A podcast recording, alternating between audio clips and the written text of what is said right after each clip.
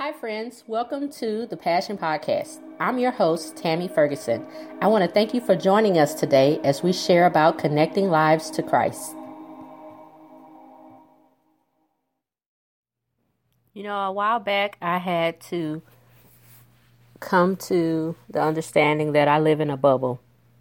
You know, it's really easy to think that other people, you know, kind of see things from their own perspective, but really all of us in some way live in a bubble. And when we live in our own little bubble, we see things from inside our space and our perspective. So today I want to challenge you to look outside of your bubble and to look up from any distractions in your life, to look past any biases you may have, and look into the hearts of people. We encounter so many people each day, most of us, especially if we work or we go to school. We pass by people in the hallway. We drive past people on our commutes. We see people in the restaurants when we're eating lunch. We see people in the grocery store when we're picking up groceries. God gives us all of these opportunities to encounter His people and to connect with them. This is why I really enjoy the idea of community. There are a couple of different definitions for community, but the one that I like the most is the one that says community is a feeling of fellowship with others as a result of sharing common attitudes, interests, and goals. So, in order to understand someone's attitude or their interests or know what their goals are, you actually have to communicate with them. You have to share with them. You have to ask.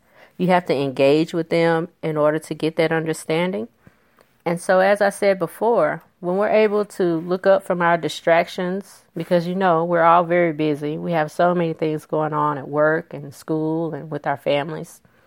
So, we can look up from those distractions and if we can look past any biases that we may have, we can look outside of our little bubble and we can look into the hearts of other people, we can see how much we really do have in common and how much of a community we already are. The problem is we don't want to communicate with each other. We don't want to communicate within our community. And so and sometimes when we do communicate, we communicate in the wrong way. We communicate based on not looking up and not looking into the hearts of the people we're talking to.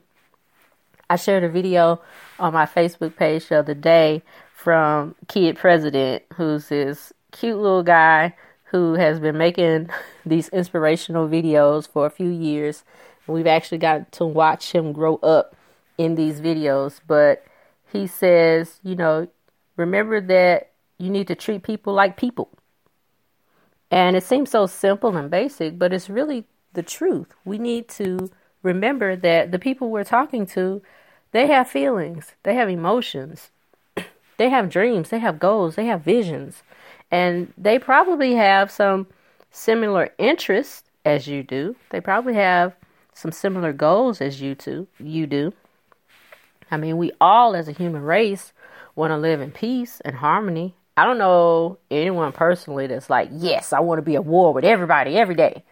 You know, we all want to have peace for our families. And so I'm reminded of 1 Samuel chapter 16, verse 7 today. In the New Living Translation, it says, The Lord doesn't see things the way you see them.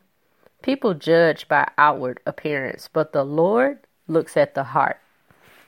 And so, if we are abiding in Christ as followers, as His followers, and we are praying that His Holy Spirit rest, rule, and abide in us, then we are taking Him with us wherever we go. He is in our words, He's in our actions, He's a part of our life. He's not just an addition to our life. He we've given our life over to him.